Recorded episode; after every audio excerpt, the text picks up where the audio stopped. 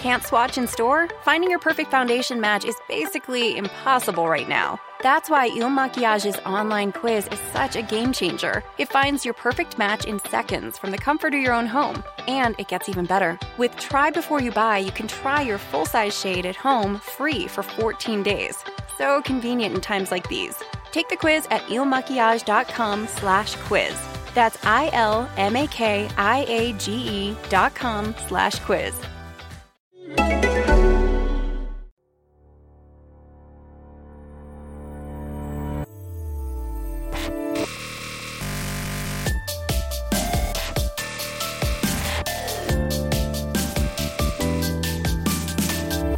Hej och välkommen till det fjärde avsnittet av Bloggbusiness. En podcast från Better bloggers, Sveriges första yrkesnätverk för bloggare.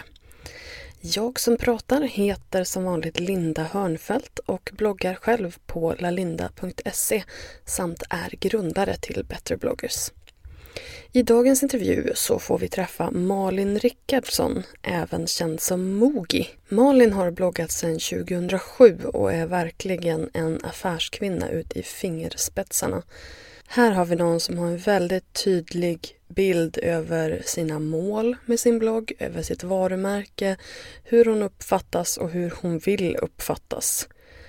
Vi pratar en hel del om eh, bloggbranschens varande och icke-varande idag och även om hur de unga personer som går in i branschen idag kanske har lite andra förutsättningar än vad vi hade när vi startade. Eh, Malin är faktiskt just nu i New York på New York Fashion Week där hon är en av dem som är så lyckliga att de får betalt för att sitta front row. Hur hon har lyckats med detta och eh, alla de andra fantastiska sakerna som hon har gjort under sin bloggkarriär. Det får ni höra mer om nu i den här intervjun med Malin Rickardsson.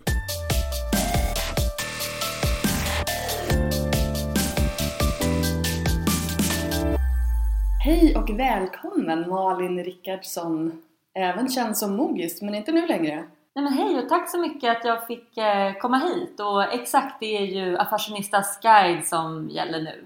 Så eh, Mogi, det är fortfarande jag men eh, nu så har jag startat ett eh, nytt koncept. Och, eh, men du var Mogi under väldigt många år. Eh, ja, sen jag startade 2007 så har ju Mogi varit det varumärket som jag har haft och jobbat med. Men jag kände att eh, man utvecklas och det händer väldigt mycket på åtta år i, i branschen så att eh, jag kände att det var dags att göra något nytt och jag kände att det här var helt rätt i tiden. Vad roligt! Ja, alltså jag har sett den, den nya sajten och kikat den känns ju väldigt eh, Ehm, medveten. Alltså det känns som en väldigt medveten branding och eh, en väldigt medveten liksom, målgrupp åt vilket håll du har gått. Hur har du tänkt där? Det var det jag kände att de sista tre åren, de sista tre, fyra åren så har min blogg utvecklats mycket mer åt ett koncept. Just att jag vill guida mina läsare när det kommer till mode, resor och mat. Och jag kände att med, med mitt varumärke Mogi så blev det svårt för att mina läsare är ju så vana med att det är en vardagsblogg och mer personlig blogg, att man får följa mig och mitt liv. Och det är inte riktigt det som gäller längre utan nu är det mycket mer givetvis så visar jag upp delar av mitt liv. Men min fokus är att guida mina läsare och ge dem tips på destinationer, designer som de ska hålla ute efter, ja, men ge dem vackra bilder och jag vill att det ska vara väldigt eh, visuellt och, och vackert för dem. Var det här någonting som du har tänkt på ett tag eller var det någonting som du kände kom naturligt? Eller för det är en ganska, eh, det är en ganska stor övergång, kanske inte för dig men för dina läsare, att det blir mer jag har ju tänkt på det här, eh, jag kom på konceptet då med Fashionistas guide för eh, två år sedan och eh, då köpte jag domänen och eh, så jag kände att jag äger alla bitar där och sen så flyttade jag över min blogg till Metro Mode och låg där ett och ett halvt år för jag kände att jag ville testa att ligga på en annan portal och bli en del av en större grupp då. Men jag känner att jag, jag trivs mycket, mycket bättre på egna fötter och att man styr allting själv. Och om man vill göra en business av sin blogg och att man vill att det ska vara så lukrativt som möjligt så ska man hålla sig egen. Det är ett absolut råd. Jag vill gärna så backa bandet lite grann till när du började. Du började väldigt tidigt. Januari 2007. Ja. Men du sa 2004 också? Ja, då startade jag en, eh, en blogg eh, när jag bodde i, i Frankrike. Och, eh, men det var, det var mycket mer eh, hobby och liksom man la upp bilder man tyckte var, det var som flickor. Man la upp bilder man tyckte om och sen så, det var i princip eh, vännerna i skolan som läste. Det var mycket mer kompisbaserat. Mm. Så att det var inte riktigt text och, och, och, bild på samma sätt som min blogg är nu. Utan det var mycket mer som ett flickerkoncept. Men absolut, det har ändå varit någonting som har varit en del av mitt liv väldigt länge och jag har ju alltid skrivit eh, dagböcker sedan jag var 11 år gammal. Så att det är nog snarare där allting började, att jag fick den här enorma jag har alltid haft en passion för att skriva och text har alltid varit någonting jag tycker är kul. Och eh, det var därför jag började 2007. Det var för att eh, det här bloggfenomenet, eller det var inget fenomen då, men att det hade kommit upp och att man kunde starta en blogg själv och det var lätt att fixa med design och, och göra liksom sin egna sida och jag tyckte det var jättekul. Vart började du blogga då? Eh, det var blogg.se så det, det var väl vara... där de flesta startade. Mm. Det är lite intressant att, eh, att det var, verkligen var där som, som de flestas karriär har börjat. Då låg du på blogg.se. Hur länge låg du där? Jag låg där i um, säkert fyra, fyra, fyra, fem år tror jag. Mitt minne sviktar lite nu. Jag känner mig extremt gammal men um, jag Du är 25 år gammal. Ja, jag tror gammal det. som var, gatan kanske, kanske fyra år och sen så gick jag över till eh, egen, egen eh, server och hela den mysiga tekniska biten.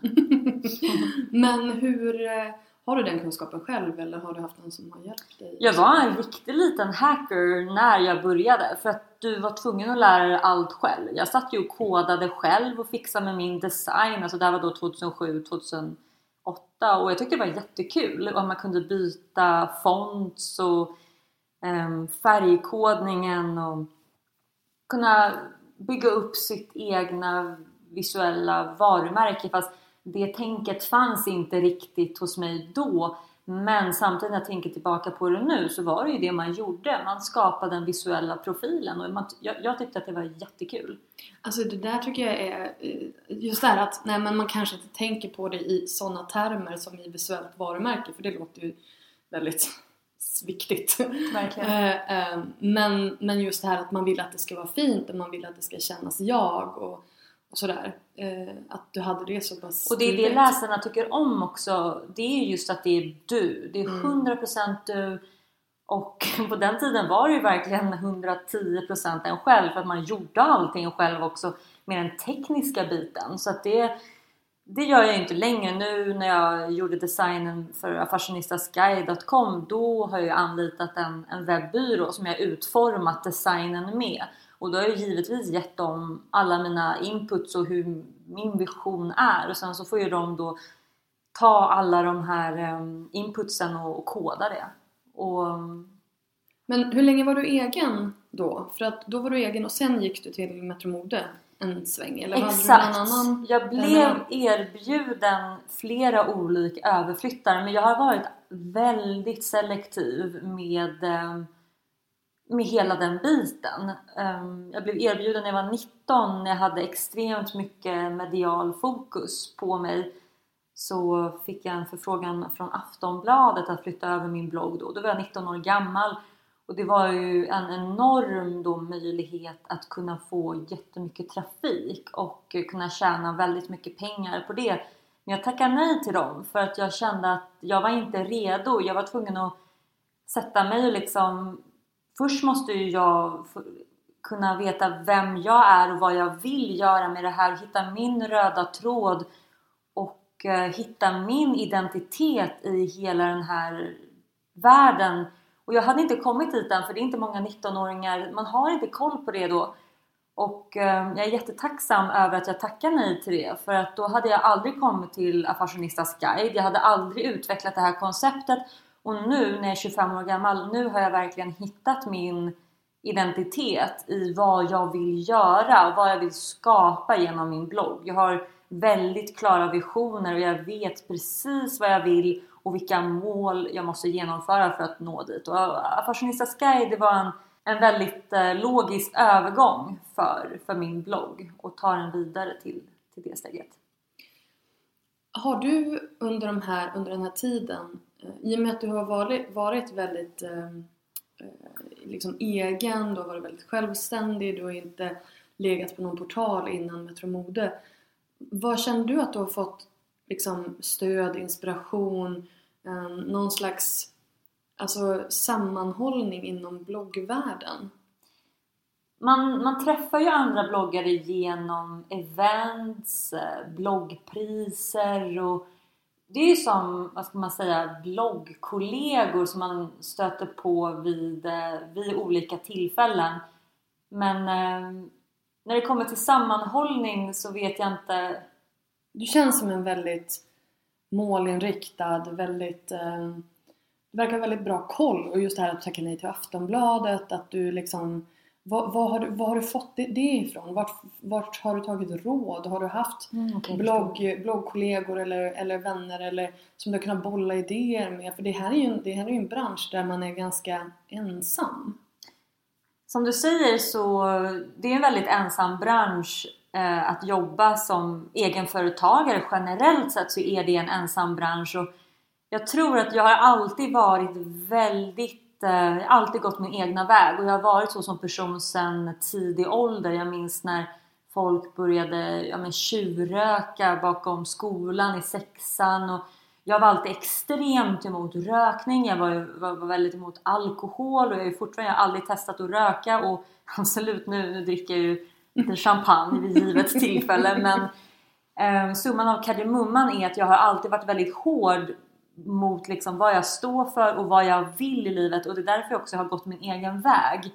Och det har, ehm, det har gynnat mig att jag tog den, det har tagit längre tid att komma till den punkten där jag är idag men jag är så glad att jag tog mig den tiden.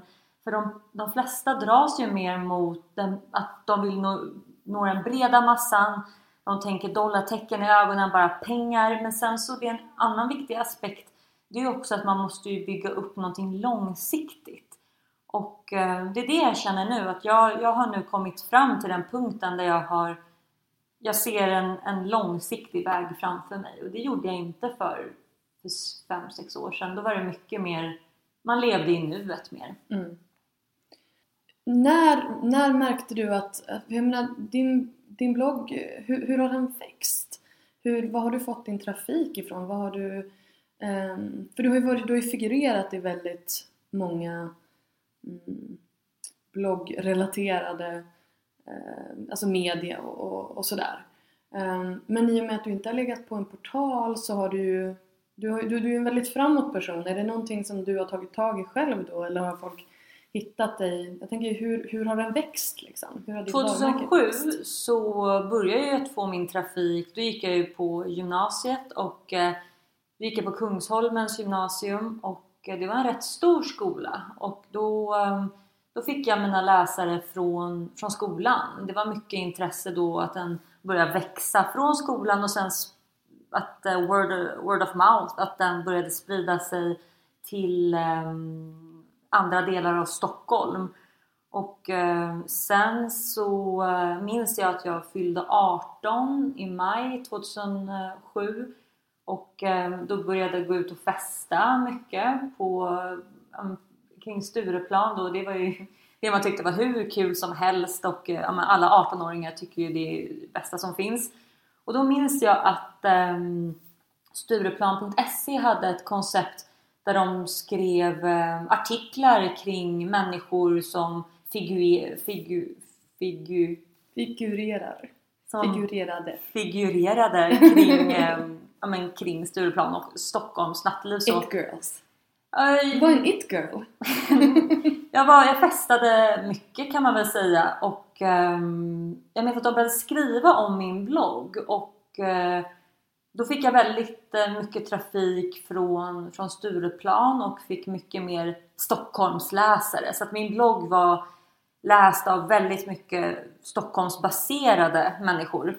Och sen så eh, växte det på, eh, att det spred sig och sen 2008 kom eh, mediaboomen då med, med media att tidningar och TV och radio började uppmärksamma bloggar. Så syntes det mycket då så fick det också mycket trafik genom hela den här uppståndelsen då som, som skedde kring, kring bloggvärlden.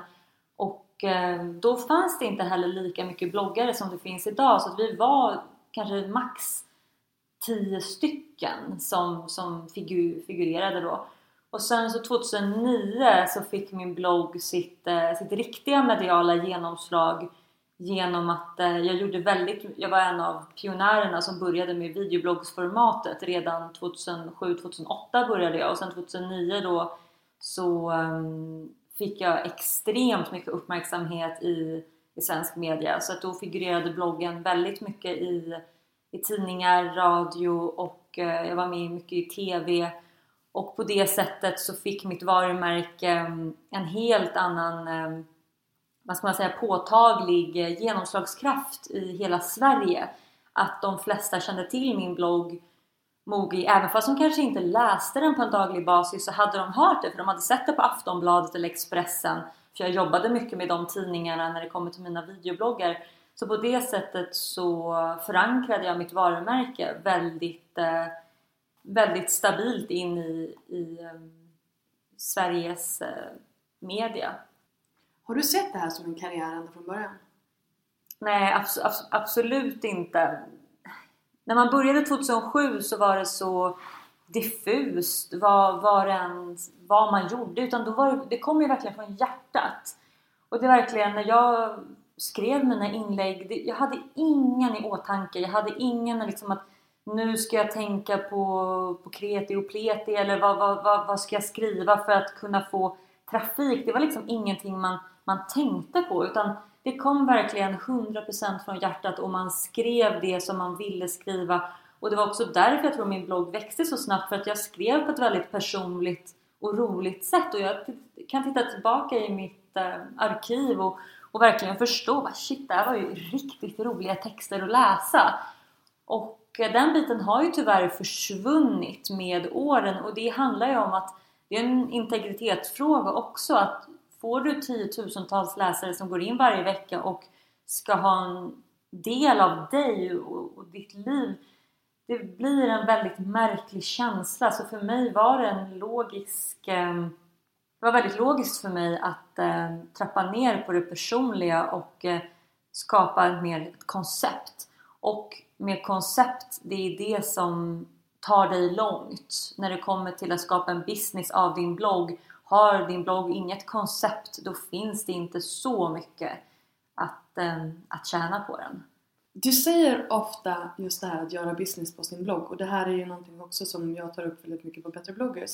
När började du känna att du kunde göra business på din blogg och när kände du liksom att okej, okay, nu, nu kanske det här, nu kanske det är hitåt jag ska gå? Jag minns faktiskt 2009 då um, då träffade jag en, en bloggare på ett event eller liknande och ehm, ja, vi stod och pratade och hon berättade då att hon hade jobbat med ett företag och, och skickat en faktura till dem.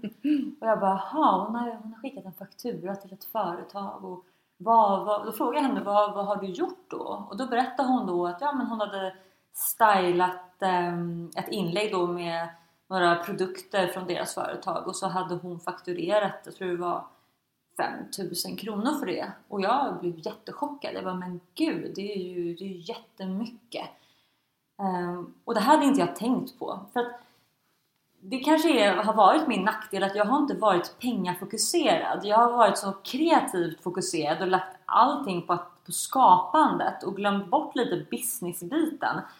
Vilket de ehm, flesta gör. Exakt, och det tycker ändå jag är ett bra tecken för det betyder att man genuint brinner för bloggen och man faktiskt bryr sig. Exakt. Att man inte bara är en väldigt pengafokuserad person utan jag tycker det är fantastiskt nu att jag har märkt de sista åren att jag kan faktiskt tjäna pengar och börjar du kapa mellanhänderna så kan du verkligen hova in bra inkomster. Men tyvärr så har ju min blogg, jag har ju jobbat med eh, annonsbolag och eh, där de har tagit upp till 70% av mina intäkter. Mm. Och då snackar vi under sex års tid. Mm. Så jag har, jag har blivit, man blir total lurad när man är ung. Det, det här är någonting jag lärde mig på de senaste fyra åren. Och jag har liksom sakta men säkert frigjort mig. Alltså den här processen har tagit ett tag. Men jag har lärt mig mer och mer hur man skapar en, en eh, lukrativ business och jag lär mig varje dag och jag kommer aldrig sluta lära mig. Men nu är jag väldigt eh, hård när det kommer till den biten. Men, eh, men som sagt 2009 det var då jag, jag, jag förstod. Jag började förstå att det fanns, det fanns eh, pengar att tjäna på det här. Hur ser dina samarbeten ut nu? Eller dina, ja. Nu jobbar jag, jag älskar att jobba med redaktionella samarbeten. Jag tycker att det är det mest roliga, det är det mest kreativa. Att man kan jobba med företag som man verkligen brinner för och står för till 110% och jag är extremt selektiv med vilka företag som jag associeras med och det är också därför jag har kunnat ta min blogg till den nivån den är idag. Det är just för att jag är selektiv och jag har alltid fokuserat på kvalitet över kvantitet. Så jag tackar nej till, ehm, till de flesta som kontaktar mig. Utan det är alltid oftast att jag kontaktar företag som jag tycker om och säljer in koncept och säljer in idéer. Och så jobbar man vidare från det. Så att jag jobbar jättemycket med redaktionella samarbeten och det tycker jag är det visuellt det roligaste sortens samarbeten man kan göra. Och sen givetvis så har man även annonsering. Men eh, det är ju mer given reklam. Givetvis har man annonsering på en blogg. Men, Bannerannonsering menar du? Exakt. Mm. Men eh, den redaktionella biten tycker jag är jätterolig. Hur tänker du kring eh, alltså utmärkning? Det, för nu, nu är ju det lite liksom nästa grej. Eh, utmärkning av annonsering, marknadsföringslagen, eh, de bitarna. Det är någonting som har varit jättesvårt de senaste åren för det har varit så luddigt och ehm, det har inte riktigt fun, liksom funnits några så här bra guidelines att gå efter. Så man har lite så här hakat sig fram själv och, och försökt förstå lite hur det här fungerar. Och det har ju varit på gott och ont men jag tycker ändå att det har varit en lärorik process. Jag jobbade med, med Emirates förra året och jag gjorde ett resereportage kring deras eh, business class. Och eh, då var det ehm, några läsare då som, som anmälde mig till Konsumentverket för de tyckte att det var väldigt eh, luddigt om det var ett samarbete eller inte. Jag tyckte att det var klart att det var ett samarbete.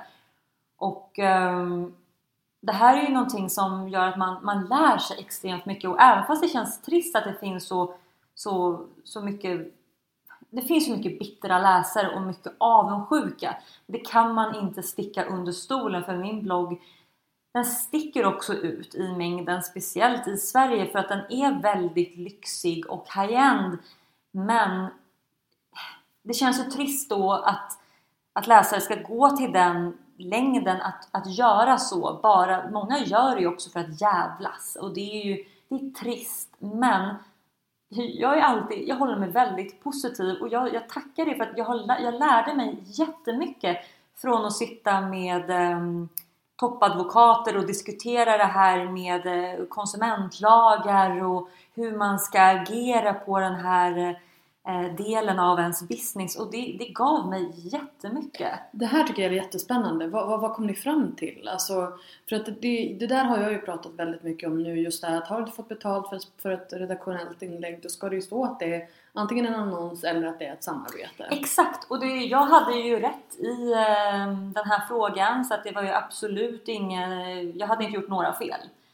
Utan eh, i och med att jag fick inte betalt för eh, att göra det här reportaget utan jag fick då en, en upplevelse som jag skulle skriva om. Jag hade inga förpliktelser till Emirates eh, att skriva något specifikt. Så att på det sättet så var jag helt fri och eh, om man får betalt, om jag hade blivit betald då kanske 40 000 kronor för att skriva det här reportaget då måste man ehm, skriva på ett helt annat sätt att det här är ett samarbete med Emirates.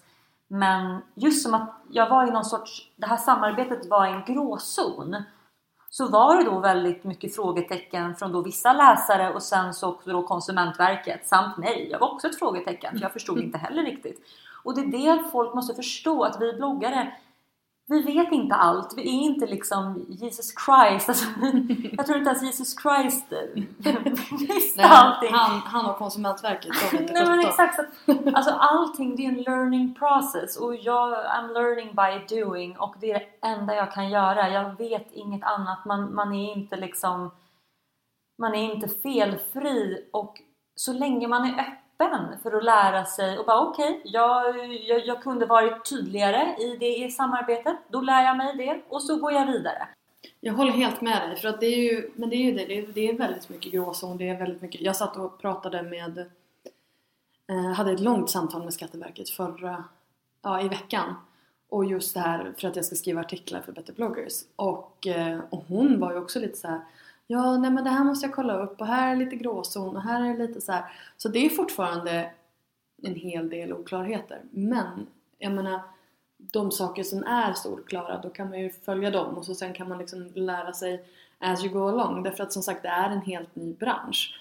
Det är ju först nu, jag menar du har tjänat pengar några år och jag menar Kinsa och Bella och de har tjänat pengar några år. Men det är ju nu, kanske det senaste året, som folk verkligen börjar tjäna pengar och bör, det börjar liksom det börjar gå över från hela den här PR-grejen till att okej, nu ska vi köpa annonser. Och jag tror att både företag och bloggare välkomnar den förändringen. Jag älskar Eh. det, jag älskar det. Jag tycker det är så härligt. För jag tyckte att det var så jobbigt 2008, 2009, 2010, nästan 2000, ah, 2011. Ja. Jag, jag har hållit på ett bra tag. Så att, eh, okej, liksom, jag tyckte att det var en så jobbig period. Det här, man jobbar jättemycket med PR-byråer, man fick saker och då hade man ju inga förpliktelser. Så då var det Men man hade förväntningar. Exakt, men det fanns förväntningar. Men då är det så här, läsarna bara "Jaha, har du fått det här eller inte? Och där satt man som ett frågetecken och man förstod ingenting. Man, vad, vad, vad ska jag göra? Jag, först, jag vet Nej. inte hur jag ska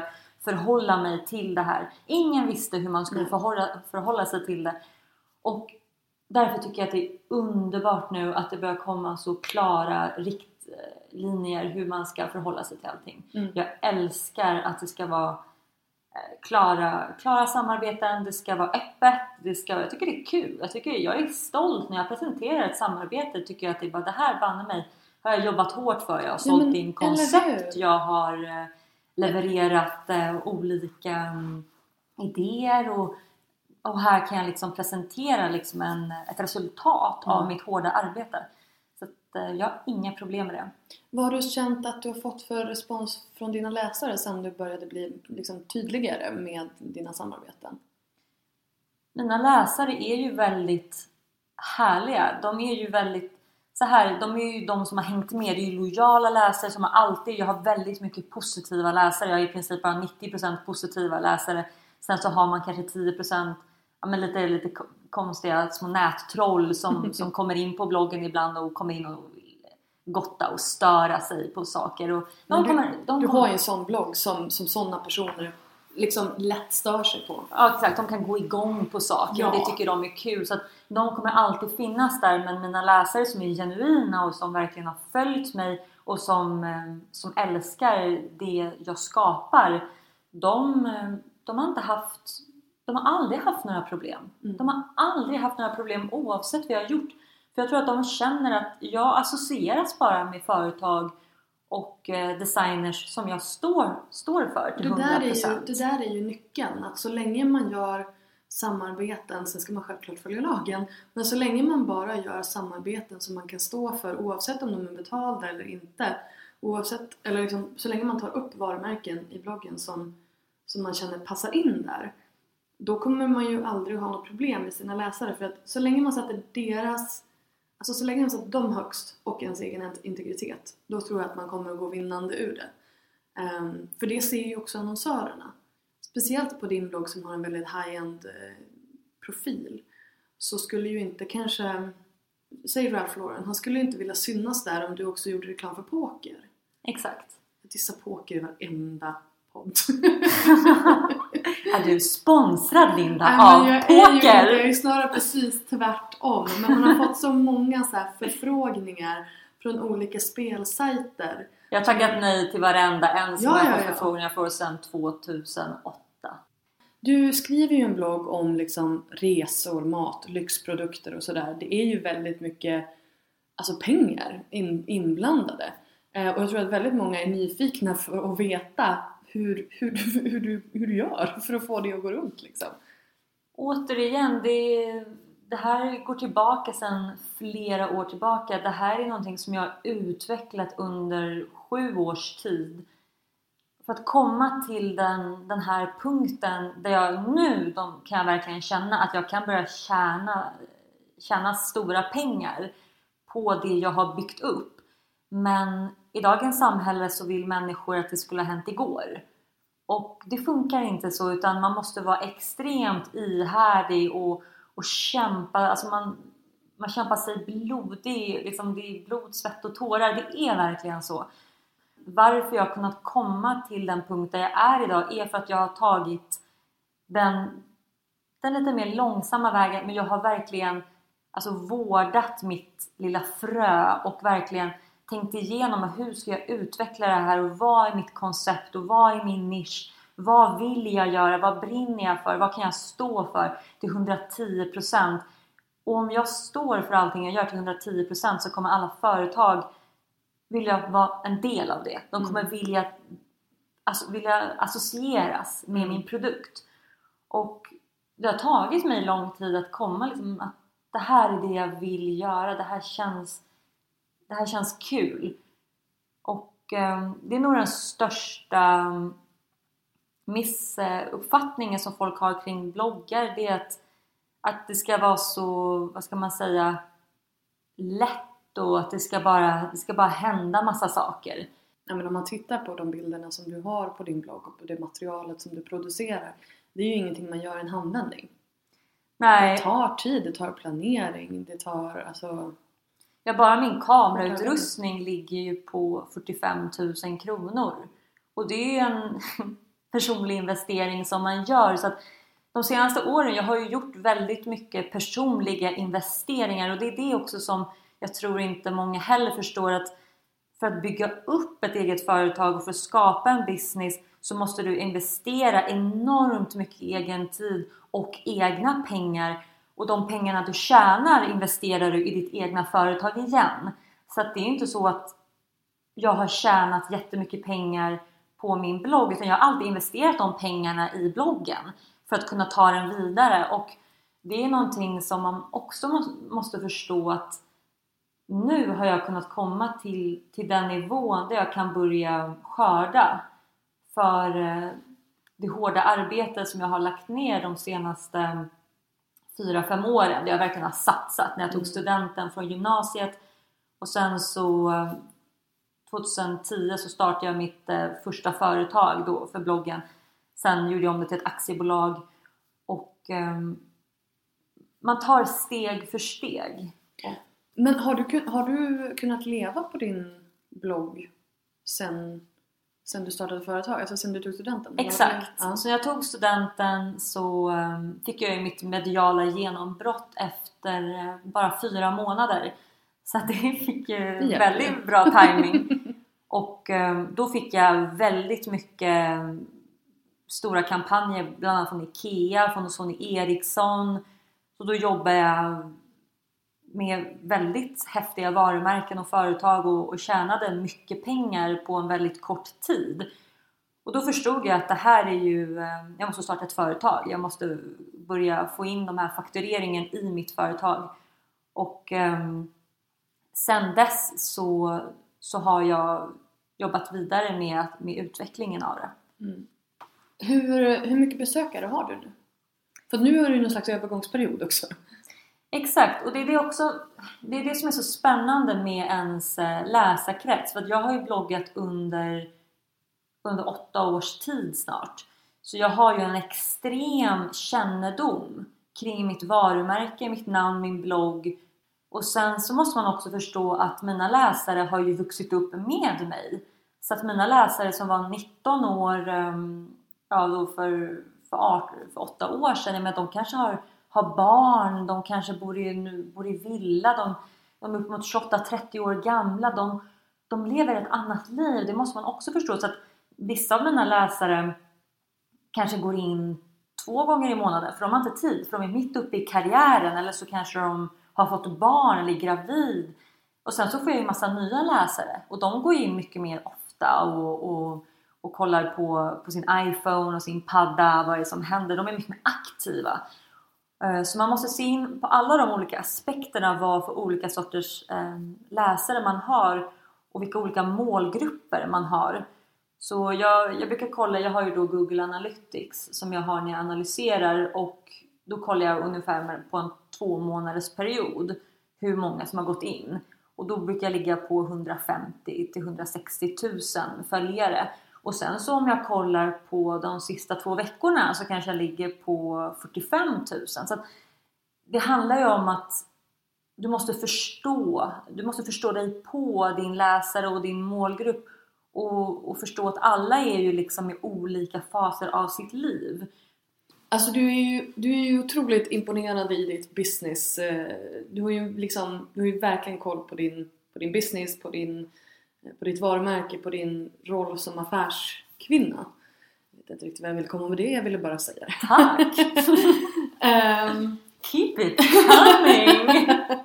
well I could go all day. Uh, men nu när du ligger på egen domän igen Uh, hur ser ditt... Uh, du sa att det var en webbyrå som hade byggt den. Men ligger du hos någon typ Tailsweep eller någonting? Har, eller har du den, kör du den själv? Jag har uh, två säljare på ett säljbolag som, um, som säljer för min blogg. Um, då annonsering och sen också redaktionella samarbeten. Och jag, jag jobbar som säljare också. jag jobbar inte som säljare men du man, säljer för dig själv? Jag har ju väldigt många olika hattar. Ja. Och eh, jag gör allt från eh, planerar projekt till planerar resor till eh, bygger fram eh, samarbetsförslag och koncept. Så att jag, man gör inte bara en sak. Man gör väldigt många olika saker i sitt företag och det tycker jag är kul. Så att det är absolut ingenting som jag har någonting emot.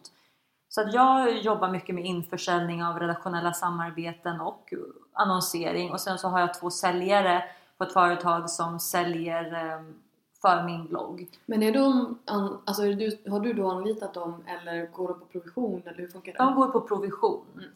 Och för mig var det väldigt viktigt att inte gå via ett sånt här nätverk eller agentur och allt det här som finns för att det blir så extremt mycket mellanhänder och jag är så trött på mellanhänder så att det finns inte. Ska du inte knocka det? Jag ska ju precis starta bloggagentur här. Det beror på din procentsats. Vi kan ta det senare. Vi kan ta det senare. Off mic.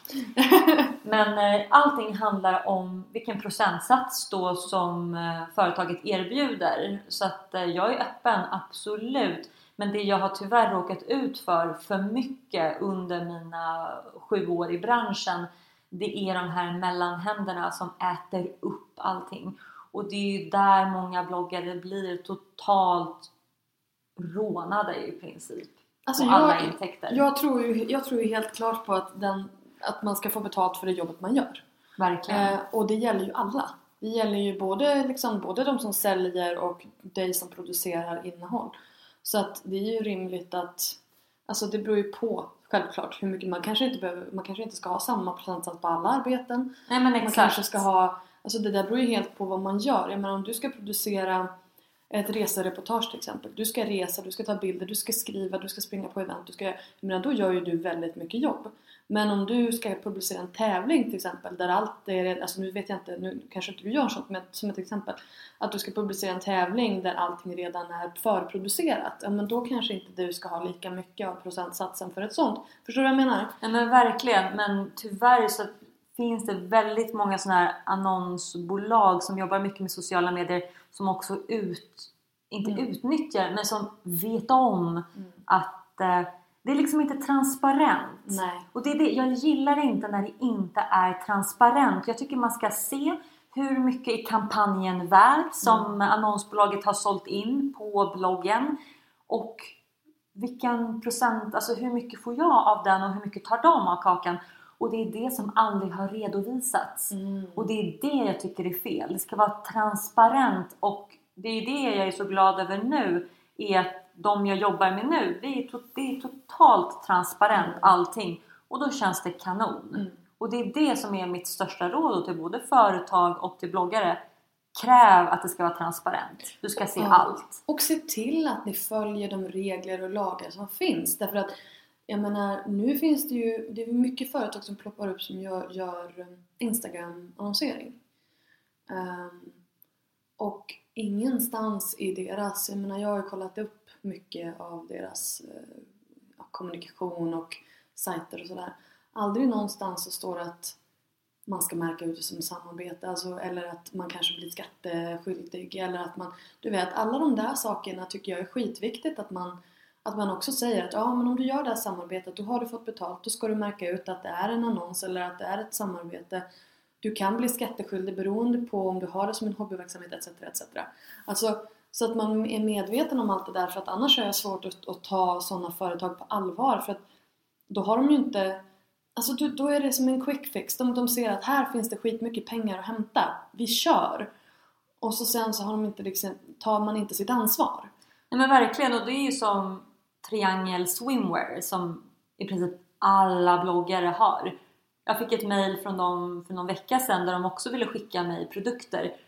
Och jag, jag tackar nej för att eh, jag tycker inte att eh, deras profil riktigt passar. Sen, sen, sen så tycker jag också att jag tycker det känns fel för att de är ju inte, det känns inte öppet. För att alla bloggare som jag har sett som har på sig de här Triangle Swimwear Ingen skriver att de har fått den. Inte en Ingen skriver den, skriver den informationen. Och då tänker jag, ja, men varför gör de inte det? Det här är ändå liksom ett, ett företag som tjänar väldigt mycket pengar. Sen undrar jag att, alltså, har, att de skickar ut de här, okej, ja men då, det, det kan jag väl liksom, just det här att om det är ett pressutskick, då är det ett pressutskick och då, då behöver man inte skriva ut att man, att man har fått det. Det är schysst att göra det, men, men det är inte liksom enligt lag. Men hur får man så många bloggare att skriva om samma sak om man inte betalar någonting för det? Men er, de erbjöd ju inte något betalt utan de ville bara skicka Men de vill bara skicka ut eh, prover. Ja. ja men de, vissa kanske, de kanske kör på det. Alltså många bloggare kanske fortfarande kör på det. Jag Ja, och inte. jag, jag tycker bara att eh, nu är det 2015, jag är stenhård och eh, därför tackar jag nej. Och jag tycker att eh, fler borde nog tänka en, två, tre gånger innan de bara tackar ja till, till allting för att sen så påverkar inte det varumärket bra heller. För att läsarna är ju inte dumma, de är ju smarta, de Exakt. fattar ju, de förstår ju precis liksom att Precis som vi sitter och pratar här nu. Jag menar, man fattar ju att det är någonting i görningen. Ojsan hoppsan, 20-25 olika bloggare har på sig bikinis. Ja. Eh, Vilket coincidence från exakt samma märke. Mitt i vintern. Inom loppet av några veckor. Mm. Mitt i vintern. Nej men exakt. har vi någon röd tråd här? Ja, ja. Det finns en väldigt röd Ja. tråd. Ja. Och eh, läsarna är inte dumma, de förstår. Och då tror jag att de tappar, så, ja, bloggaren känns ju väldigt köpt då. ja. Exakt. Och skriver man då inte ut att man är köpt, då tappar man den respekten från sin läsare. Ja men exakt, då tappar man ju verkligen och det är därför jag tycker att varför, för att det är ändå vissa stora bloggar, varför skriver de inte då bara Mm. att det här är Men du fick det från en PR-byrå eller fick du det från nej, dem? direkt från dem? Direkt från dem. Ja, men då är alltså... Och där är det ju också så här. Mycket grejer som företag gör själva, de har inte koll. De bara kör och de tycker att de har vunnit jättemycket på den här grejen. De har fått jättemycket exponering. Vilket de har och de får säkert jättemycket ökat sälj. Men hos de som har koll på branschen så tappar de respekt. Och då är, då är det ju som du säger, att tänka lite långsiktigt. Det här var ju en one shot, vad gör de nästa gång? Det är det, det. Folk måste... Det är verkligen det jag vill få ut där. Tänk långsiktigt. Gör en, liksom en, en vision för framtiden. Vart du strävar liksom att komma, vad du vill. Vad, vad vill du... Om man tar sin blogg seriöst och verkligen jag, jag satsar på det här. Jag vill verkligen bygga någonting på det här. Sen, vissa kanske inte gör det. De kanske inte tar Och det är helt okej. helt Det, är många okej. som- det, är må- det är jättemånga som har det som en hobby. Och jag menar, och det är helt okej också. Men det är ändå bra att vara medveten om sådana här saker. Ehm. Um... Ja, speciellt om man verkligen satsar på bloggen och verkligen det här vill jag utveckla. Jag tror verkligen på min blogg och jag tror på det jag gör. Då tycker jag verkligen Sätt dig ner, skriv upp en, eh, en mållista och dina visioner, vad du vill göra. Och det kommer inte hända imorgon, det kommer inte hända i övermorgon. Det kommer hända om kanske... Du kanske börjar märka resultat om ett år, ett och ett halvt år. Så att det handlar om att vara uthållig och tyvärr så är inte många det utan de vill ha allting på en gång och det funkar inte så. Nej. Men sen känner jag också att det här är någonting som är viktigt för alltså alla bloggare, åtminstone alla bloggare som finns på den nivån så att de får pressutskick och sådär. Så att alla går ihop och har samma kunskap och inte, inte liksom puttar varandra under bussen. För det blir ju lite så, om man inte står tillsammans så, så blir man svag. Alltså bloggbranschen skulle kunna vara hur stark som helst och skulle verkligen kunna liksom bygga upp någon slags alltså styrka i, i sina riktlinjer och i vad man vill någonstans. Men då måste man vara enade. Men verkligen, jag håller, jag håller med till fullo. Ja, vad bra. Gud, alltså mitt vänsterben stensomnat. Hallå! Eh, Vad vill du se hos Better bloggers som, eh, som bloggutbildande? Ja, man måste ju tänka på, på de som lyssnar och det här är väl antagligen då unga tjejer och, och killar som, som kanske inte riktigt vet hur man ta, ska ta sig an den här, eh, den här branschen och att man får öppenhjärtliga råd liksom att det här är svårt. Alltså, att det inte bara är en dans på rosor, att man får liksom öppenhjärtade stories från, från oss som har varit med ett bra tag och, och som vet hur den här branschen fungerar innan och utan till. Och att man liksom inte sugarcoatar utan man, man berättar som det är. Det är svårt, det är um, extremt mycket hårt arbete, det är, det är stressande många moment och men samtidigt också så måste man ha den här liksom genuina brinn, alltså kraften inifrån som, som tar en framåt för att kunna orka hålla ut tills man kan börja skörda. För att det här är fantastiskt roligt och jag, jag tycker att det är underbart att kunna jobba liksom med ens passioner men jag tror att många kanske måste få en liten liksom reality check också. Och eh, jag tror att det är bra att man har en nyanserad bild av vad bloggvärlden är. Det är liksom inte en dans på röda rosor som, som kanske många tror utan det här är... Men med det sagt, lever du din dröm nu? Nu kan jag säga att jag är på väg dit. Jag är på väg mot min dröm. Och ehm, det här är någonting... Alltså det är så absurt när man tänker på att jag har vuxit upp. Alltså jag var, när jag började när jag var 17 år gammal, man var så liten. Alltså jag var så extremt fjuttig. Och det här perspektivet man får, och tyvärr så man växer upp för fort. Eh, Jag har vuxit upp mycket snabbare än vad jag tror jag hade gjort om jag inte hade haft en blogg, om jag inte hade varit offentlig. Och jag är, jag är tacksam över min blogg och den, den självinsikten den ger och hur den får en att mogna och bli väldigt, eh, väldigt ödmjuk. Ehm, Hur tänker du kring de som, när du började blogga då var ju eh, alltså bloggen rent tekniskt var ju väldigt färsk och även som eh, fenomen. Men de som börjar blogga nu, de är ju 12, 13, 14 år. Hur tänker du kring det? Ja, att bara att penetrera det här mediaflödet och mediabruset av bloggare. Det är ju otroligt svårt. Så att det är ju extremt viktigt att du har en nisch. Alltså du måste ha ett väldigt eh, tydligt koncept med vem du är, din, din profil. Ehm, för att kunna stå ut. För att det är sån extrem konkurrens. Jag håller just nu på att eh, jobba mot en internationalisering av min blogg så att jag konkurrerar ju just nu mot hela världens bloggelit. Och den biten är väldigt, jag tycker att det är, jag älskar utmaningar så jag tycker det här är hur spännande som helst och jag, jag tycker det, det ger mig en sån kraft. Så jag tror att um, just den här, det här, den här nya generationen av uh, social media, de här nya social media-stjärnorna, det är ju, jag tycker det är extremt spännande, speciellt med hela Youtube-världen för att jag var en av de första i Sverige som började göra videobloggar och eh, på den tiden så var det inte alls, det fanns ingen direkt förståelse. Folk fattade inte bara Sitter hon och sen så gör hon videos och sitter och, och skämtar eller skämtar hon? Alltså folk förstod inte. Prata med sig själv. Ja men de sitter och pratar med sig själv i sin garderob. Okej. Okay. Men det här var ju bara liksom mitt sätt jag har ju alltid älskat att få mina vänner att skratta. Jag har alltid varit en väldigt... Jag, jag, jag gillar att sätta ett leende på människors läppar och få dem att skratta. Och jag tyckte det här var... Jag tyckte det var så... När man är så blåögd och naiv. Jag var ju väldigt ung.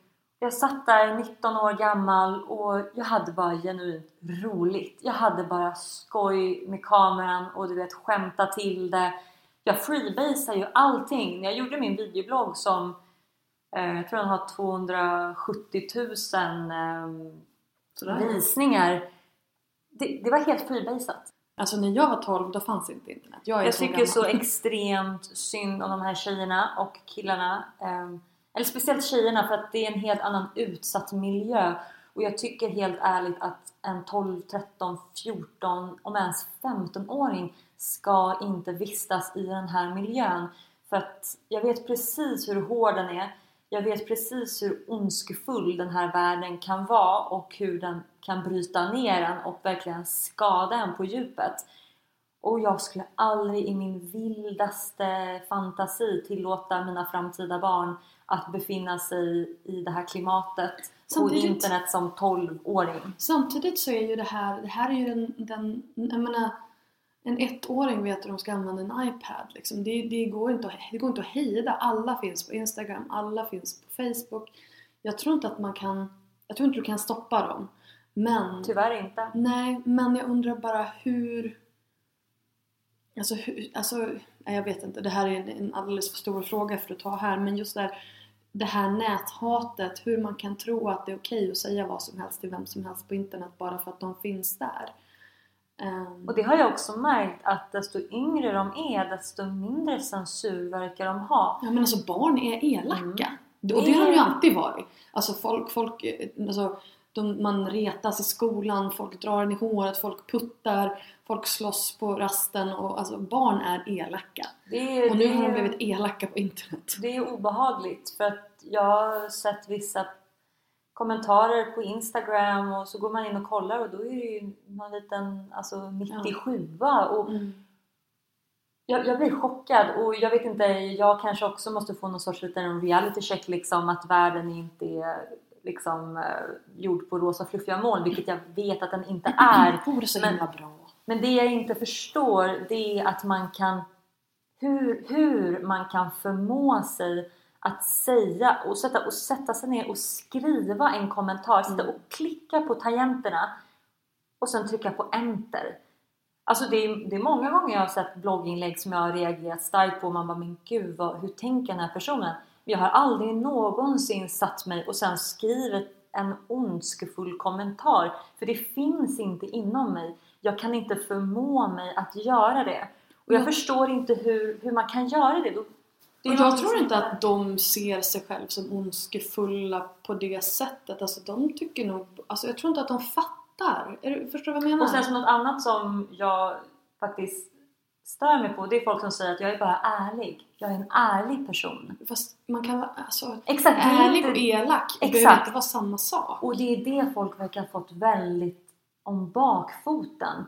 Utan man, man är respektfull mot sin omgivning. Man säger inte bara saker för att men, men det är det. det jag tycker, så jag är ärlig. Så att det, jag är en bra människa för jag, jag säger bara liksom det jag tycker. Vart gick det fel? Exakt. Vart, vart försvann den här inskolningen av respekt? Det är, det är det som är frågan och det är det som jag reagerar väldigt starkt på. Det är brist på respekt, det är brist på... Man ska behandla sina medmänniskor som man själv vill bli behandlad. Amen. Det är det, är liksom, det, är det grundläggande i livet. Mm. Men sen så tror jag i och för sig också extremt mycket på, på karma. Så att what comes around goes around och, eller what goes around comes around. Works every both ways. Eh, nej men så att jag tror verkligen att ehm, det kommer komma en, en um, lärande läxa för de här människorna som beter sig på det här sättet. Jag tycker att vi avslutar med att du får berätta vad som kommer härnäst för dig. Nu har du ju startat den nya sajten. Vad är, liksom, vad är planen för 2015? Nej, men så det jag håller på med just nu det är ju planering för eh, modesäsongen som sätter igång nu. Så nu är det New York Fashion Week som jag åker iväg på den 11 februari. Sen så åker jag vidare till, eh, till London Fashion Week som är mellan den 20 till 24 februari.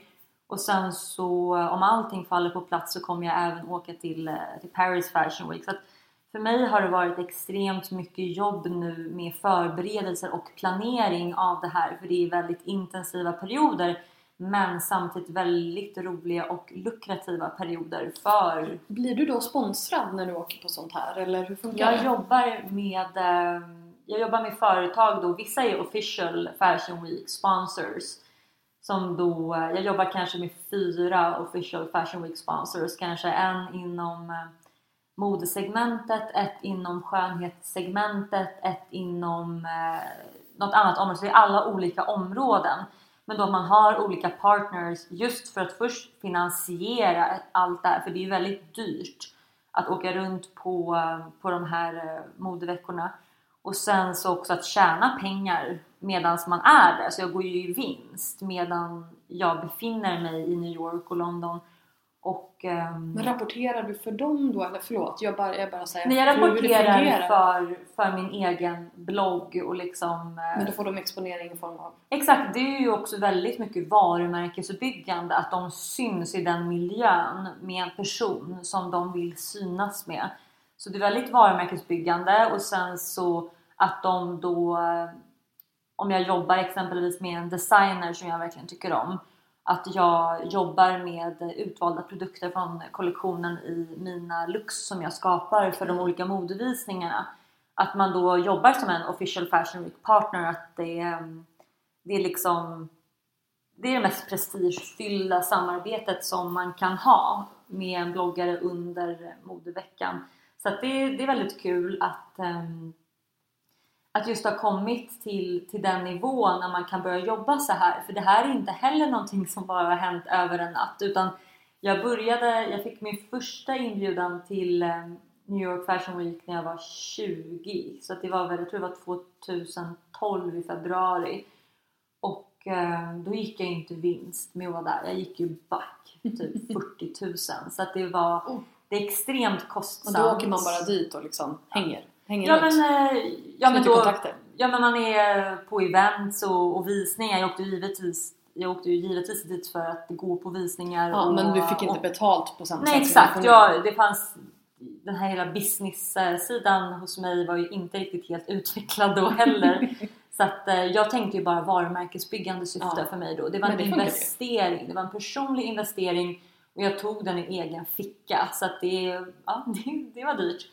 Och, det eh, funkade ju. För att, Absolut! Ja. Och det var en extremt viktig investering för mig att göra. Och sen så senare den hösten så började jag utveckla och ju mer man lär sig desto bättre blir man ju på det. Så nu kommer det ju då, det är den sjunde gången nu som jag åker dit, eller sjätte. Ehm, och eh, nu har jag kommit en väldigt lång bit på vägen så nu tänker jag, jag, går ju, jag, jag har ju som fokus, jag ska gå plus. Jag, jag går ju plus nu kanske ja, men 70 000 kronor på att, ens, jag, på att befinna mig i en stad. Och det... Ehm, Det är ju asroligt. Alltså, Mm.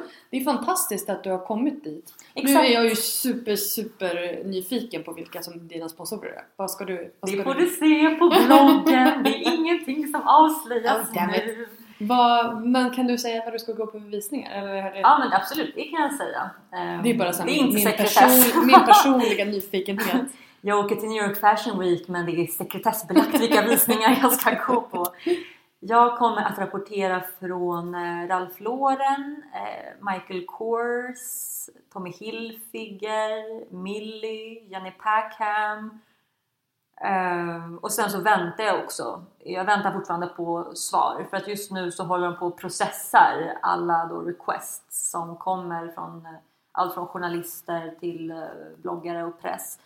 Så att eh, jag väntar fortfarande på svar från vissa visningar. Sen så London, som att det är, rätt, det är om en månad så att då jag har inte fått, hunnit få mina svar. Men där är det också kanske tre, tre visningar för jag kommer bara vara där i, i tre dagar. Så jag kanske väljer då en visning per dag för att det ska vara rimligt. Men det här är någonting som Alltså allting tar tid i livet. Det känns som att det är det som jag verkligen maler på med Ja, verkligen. genomgående i den här podden. Allting tar tid. Ja. Och eh, med tid så hinner du liksom lära dig och utvecklas och mogna, mogna in med, med businessen och liksom verkligen bli menar, min hjärna är ju liksom yrkesförstörd. Alltså jag tänker ju i koncept och om allt från samarbeten till nya projekt och utveckling. Liksom, det är så jag funkar nu. Men det här är allting utan att du har gått... Alltså du har inte pluggat någonting efter gymnasiet. Jag läste marknadskommunikation på Bergs School of Okej. Communication här i Stockholm. Och eh, det var inte för liksom att ehm, inte för att bevisa någonting att ah, nu ska jag gå gå i skolan utan det var mer att jag ville testa det för Mm. min egen skull. Och när jag satt där i skolbänken så det var liksom som att poletter föll ner. Jag bara men gud när jag gjorde den där kampanjen med det företaget, exakt det var så vi gjorde. Det var ju det här Ja, jag exakt, då gjorde. pitchade jag eh, den idén och sen så gjorde vi den marknadsanalysen Ja. och sen så hade vi den kommunikationen.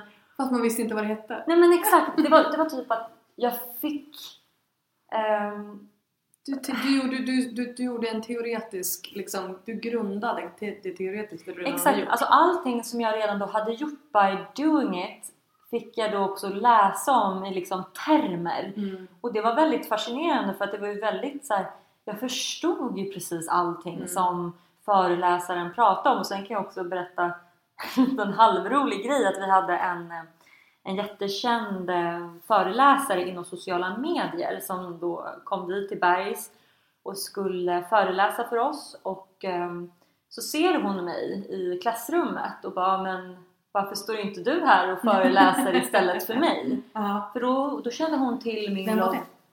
Nu minns inte jag hennes namn men jag kan kolla upp det. Och eh, hon är Så är det säkert... ju min bransch, så de som jag Ja men är så exakt. Så säkert vem hon är ju... eh, Jag tror säkert hon var 40-45 och... Alltså hon är inte alls den målgruppen som jag Mm. har men då är hon känt...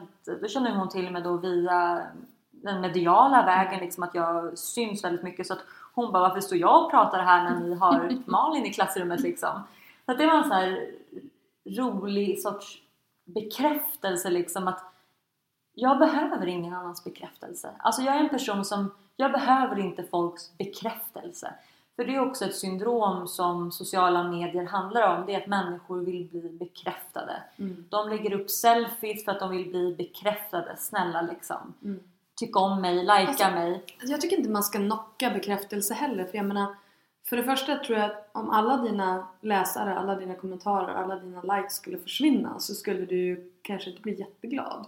Nej absolut, men jag tror att det handlar om en balans. Jag tror att det är viktigt Ja, det här att man har en hälsosam inställning till det här med vad man lägger, vad man lägger upp. För att man märker ju speciellt bland unga tjejer att de lägger upp bilder på sig själv i bikini eller underkläder och så säger de ah, nu har jag varit och tränat. Och du vet jag tycker, du, jag tycker du är jätteduktig alltså det är jätteduktigt att då den här unga tjejen tränar men förstår du, de vibbarna hon sänder ut är ju bara och jag Ja. vet, jag förstår för jag har också varit 15-16 år gammal och man det här med att bli bekräftad betyder så ofantligt mycket men det jag vill komma till det är att man måste ha en hälsosam inställning till den här branschen Mm. för att den är så extremt utseendefixerad den är extremt ytlig så jag tror att man måste ha en styrka inombords så att går du in i den här världen eller den här branschen så måste du ha en så pass stabil grund och stomme i dig själv att det ska inte egentligen betyda någonting vad andra tycker utan det är ju det är en bonus. Alltså jag ser det som en bonus Mm. om, om någon ger mig en värmande kommentar och ger mig beröm för det jag gör. Jag blir jätteglad, jag blir jättetacksam och ehm, jag värderar mina läsare att de tycker om det jag gör. Men man kan inte, vad ska man säga, lägga allting i att bara mina läsare, du vet, ge mig den bekräftelsen, då mår jag bra. Och det är där jag tror att, det är därför jag inte tycker att så unga tonårstjejer ska befinna sig i den här miljön för att man har inte byggt upp den här starka stommen inom sig själv och då ska man inte låta andra människor bygga upp det och Nej. säga åt dig vad som de tycker är bra, dåligt, Det är svårt etc. att hitta sin egen magkänsla i Exakt. allt det. jag, jag hade mått otroligt dåligt om jag hade varit eh, eh, nu har i sig jag blivit eh, jag har haft mobbing i mitt liv sedan jag var sex år gammal allt från att bli utfryst till eh, elaka kommentarer, alltså mer verbal mobbing så att för mig på något väldigt skevt sätt så har mobbing alltid varit en del av mitt liv så det är också därför jag har varit väldigt stark i mig själv vilket kanske många också reagerar på för att jag tror att jag har alltid haft en väldigt bra självkänsla. Jag har alltid mått väldigt bra. Jag har alltid haft mycket kärlek i mitt liv. Mycket bra vänner som har gett mig den kraften inifrån. Och som liksom, jag vet att jag är en härlig, glad tjej som ger mycket energi och som ger glädje. Så att jag bryr mig faktiskt inte så mycket om vad andra tycker. Och även fast jag har fått vara med om mycket näthat um, när det har varit som mest intensivt på, i bloggvärlden och väldigt mycket bloggare, det var extremt hatiskt under en period. Och det var nästan okej att mobba. Det var liksom en, en, en, nästan en trend att man skulle vara elak. Bråken. Exakt, och det var, det var liksom okej. Att man kunde säga precis vad man ville om en person och det fanns inga konsekvenser. Som tur var så finns ju, den miljön existerar ju inte längre. Men att jag har liksom klarat av det här har jag att tacka liksom min familj och mina vänner att de alltid har gett den kärleken för att det måste finnas inombords. Har du den kraften inombords så lägger du ingen värdering i andra människors åsikter för du vet vem du är, vad du står för. Och då betyder ingenting. Det enda jag bryr mig om det är om min, mina vänner eller min familj skulle komma till mig och säga bara Malin, typ, eh, du, du har förändrats eller blivit en annan person. Eller att de säger då ska jag få en klump i magen och bara men herregud det här är ju hemskt men får jag höra från kreti och pleti vad deras åsikt är om mig? Förlåt men du känner inte mig. Du har ingen grund i att kunna sitta och ha en åsikt eller kunna sitta och försöka ens uttala dig om mig och mitt liv och vem jag är.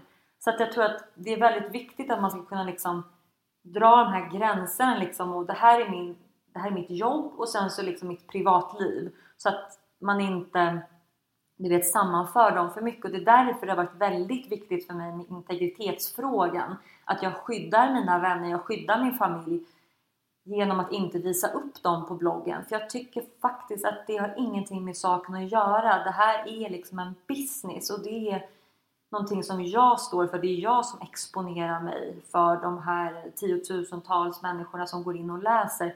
Det är inte mina vänner och det är inte min familj som har valt att vara offentliga. Vad skulle du säga är eh, dina tre bästa råd till de som vill driva sin blogg som en business? Jag skulle säga att först och främst så eh, måste du hitta din nisch och eh, skriva ner på ett papper vad, vad brinner jag för? Vad vill jag förmedla med min blogg? Vilka områden ska jag beröra? Vad, vad har jag för koncept? Två skulle jag säga den visuella profilen. Hur, hur ska jag förmedla mig själv och eh, mitt framtida varumärke? Vad vill jag att jag ska stå för? Och det här med designen är ju extremt viktigt att lägga mycket tid och fokus på den visuella. Liksom när läsarna går in så ska ju de känna att hit vill jag komma tillbaka och hit vill jag gå in och eh, jag vill se mer och det är någonting som jag eh, värderar väldigt mycket med min hemsida. Jag vill att det ska vara lätt navigerat för mina läsare när de går in att kunna navigera sig mellan mina olika kategorier. Det är någonting som är extremt viktigt. Och sen så tre, att börja nätverka, engagera sig, kommentera. När jag började blogga 2007 så ehm, jag kommenterade ofantligt mycket bloggar. Jag läste otroligt mycket bloggar och ehm, lämnade kommentarer och det gav mig jättemycket läsare. Så att, att synas och att börja Läsarna kommer inte bara trilla in. Du måste bjuda in dem till att upptäcka dig. Det är liksom det regnar inte manna från skyn. Du får ingenting serverat i livet. Så det är väldigt viktigt att man ska vara hungrig. När du eh, går in som en ny bloggare, du måste vara vrålhungrig, liksom, nästan starvation mode. för att du ska liksom sätta igång den här propellen bakom dig som driver dig framåt. För det är ingen annan som kommer driva dig framåt, det är bara du. Så det är nog mina absolut bästa råd. Jag tycker att vi avslutar med det. Tack så jättemycket Malin för att du ville vara med. Tack för att jag fick komma till min egen lägenhet. Du har precis hört ett avsnitt av Bloggbusiness, en podcast från Better bloggers. Podcasten hittar du såklart på iTunes och på bloggbusiness.se. Vi finns även på Facebook, på Twitter och på Instagram at betterbloggers. Lämna gärna en kommentar med vad du tyckte om intervjun eller kanske lämna ett önskemål om en framtida gäst. Tack för att du har lyssnat. Ha det bra. Hej